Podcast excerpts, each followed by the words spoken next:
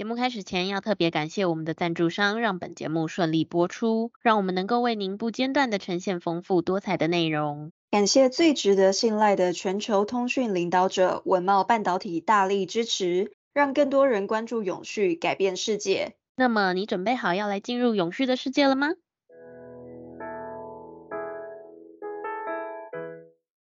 欢迎收听 ESG This Week， 我们每天会为您带来重要有趣的 ESG 永续新闻，希望透过本节目提高大家对 ESG 议题的认识，引导大家关注永续发展，共建世界公民新未来。Hello， 我是 ESG 世界公民数位治理基金会的 Angela。嗨，大家好，我是 ESG 永续思维学院的 Helly。学院致力协助你在 ESG 变革中成为机会领先者。那今天呢，天气好像不太好，不过没关系，我们还是有5则的精选新闻要跟听众朋友分享。Angela， 你是不是觉得我有点文不对题？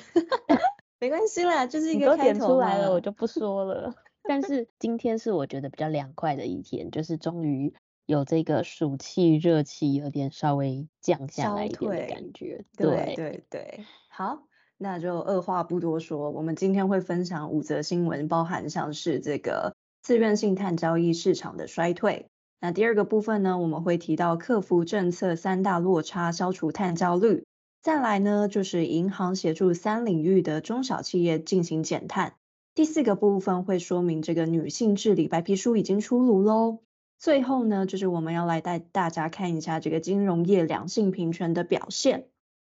那第1则新闻就是这个减碳品质可能会有疑虑，自愿性碳交易市场2023年上半年度首度的衰退哦。那近零减排目标其实已经是全球不可避免的一个趋势嘛。不过呢，企业经营难免会碰到这个产生2氧化碳的一个现象。那购买碳抵换额度呢，简单来说就是购买别人加减碳的这个成果，进而抵消自身的减排，变成企业碳中和的其中一种做法。那促成碳额度买卖的自愿性减碳交易市场因应而生。那根据路透社的报道啊，自愿性碳交易市场成长迅速，2021年市场价值已经达到20亿美元。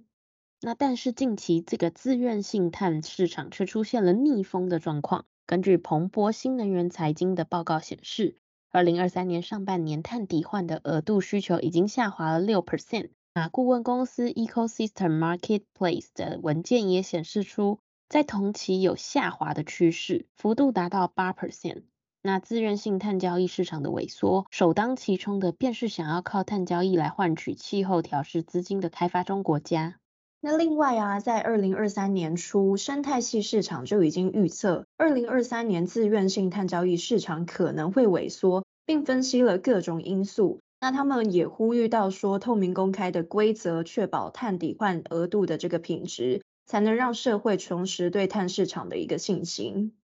第2则新闻就是前面讲到的，因为这个碳的交易可能会下滑，所以会造成碳焦虑。那要如何去克服这样子的政策呢？随着这个政府在推动气候治理，减碳的工作固然是协助台湾产业迈向净零转型的一个目标，可是在短期内要如何因应出口欧盟所面对的这个 CBAM 的冲击，也是需要公司来进行协力的。这样子的状况之下，目前政策工具的设计还有推动上，至少有3个落差是需要去克服的。那第1个呢，就是这个碳盘查机制的一个落差。目前碳盘查其实需要第三方的验证，主要由环境部还有金管会2部会去进行推动。而这2个部会的碳盘查规范目的之一呢，其实是为了协助企业因应未来出口欧盟需要的申报的一些机制。但是呢， CBAM 适用对象是以产品为对象，并以海关税则税号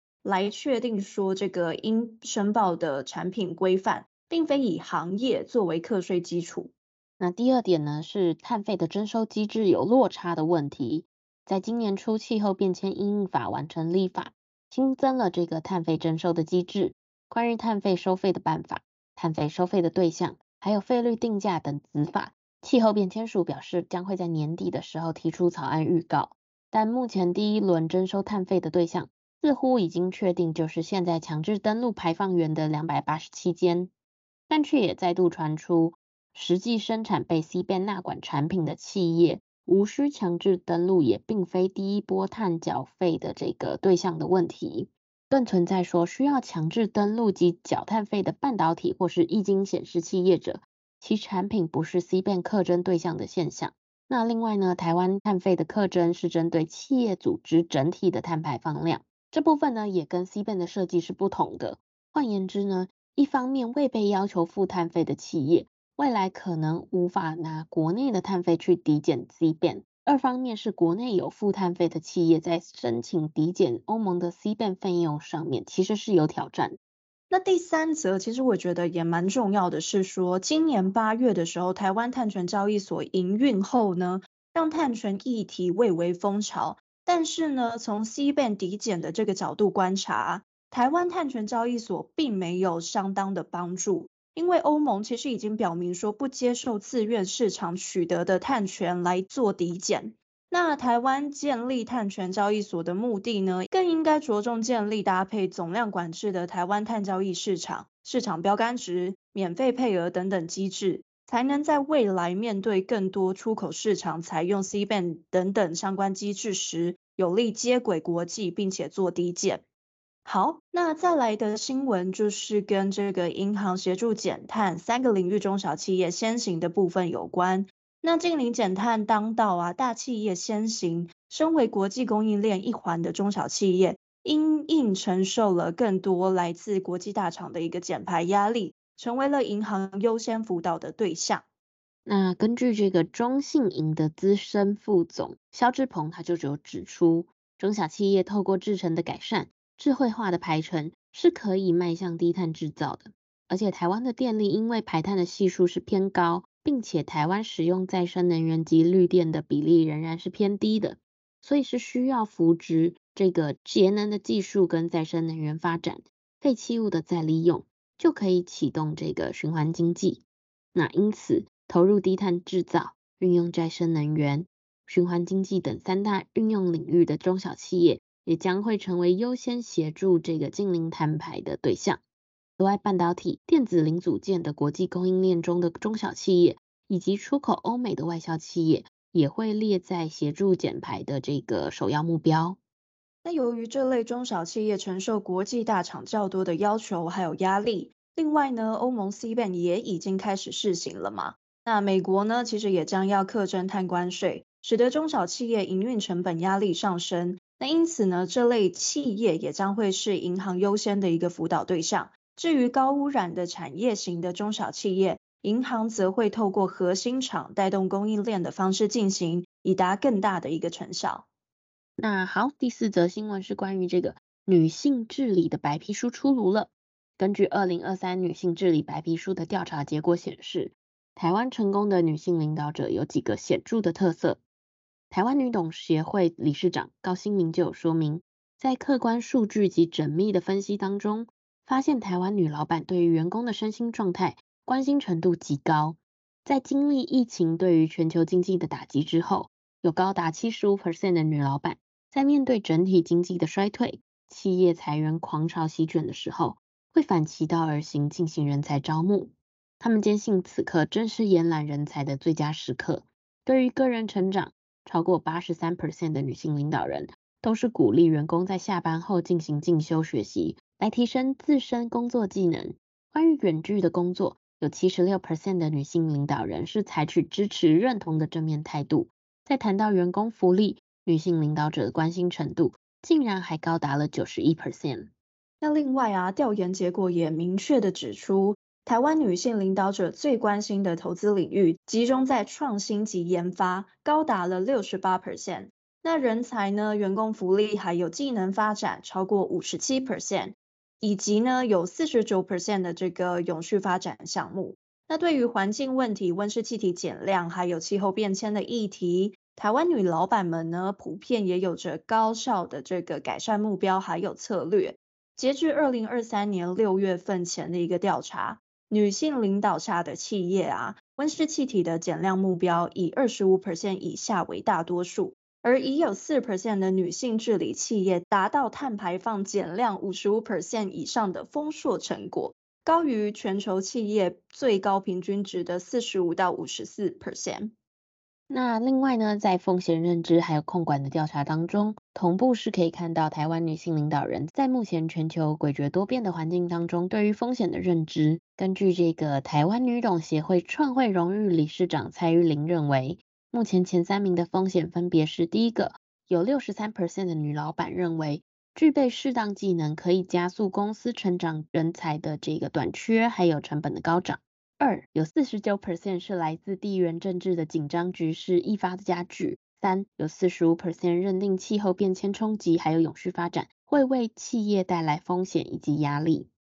好啦，又到了最后一则新闻呢，我们就来看一个跟 S 有关系的两性平权。那我们就来看看公股的金控银行表现怎么样咯。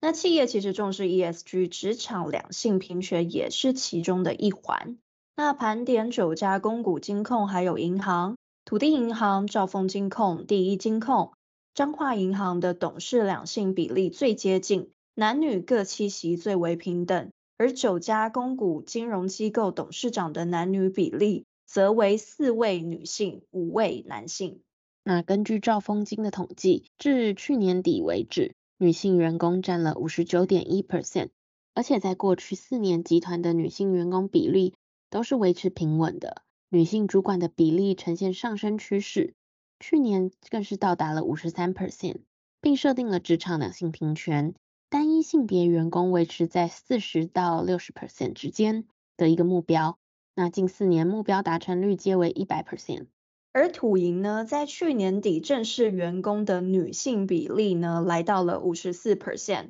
那经理、副理以上级别的女性同仁比例大约在 52%。华南金呢，去年集团女性员工占比为 60.58%， 那女性主管比例呢也来到了 52.14%。 所以其实来看呢，就是说女性的这个员工比例好像已经越来越升高了。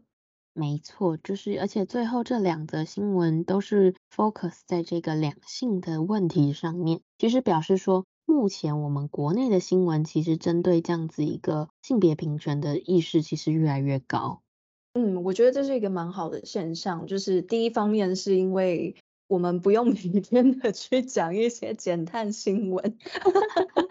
当然我觉得减碳很重要，可是我们永远都是要去进行下一个策略的思考，就是说那对于社会或者是对于公司治理，我们可以做些什么来促进永续发展。没错，其实我觉得它就是一个循序渐进的部分，大家刚开始从我们所谓环境身边这样子的一个来着手，但是慢慢的也要往更高的层次去发展。没错。好啦，那今天的 ESG This Week 就到这边为止。那明天呢，因为我们海莉要出去放风，所以要跟各位听众告假一次，明天可能会停播一次哦没有，听 Angela 你在那边乱讲，我现在要去进修好不好对啦对啦，你是认真的海莉。对，所以跟各位听众朋友告假一天。那 ESG This Week 我们就后天见咯，周4见，拜拜拜拜。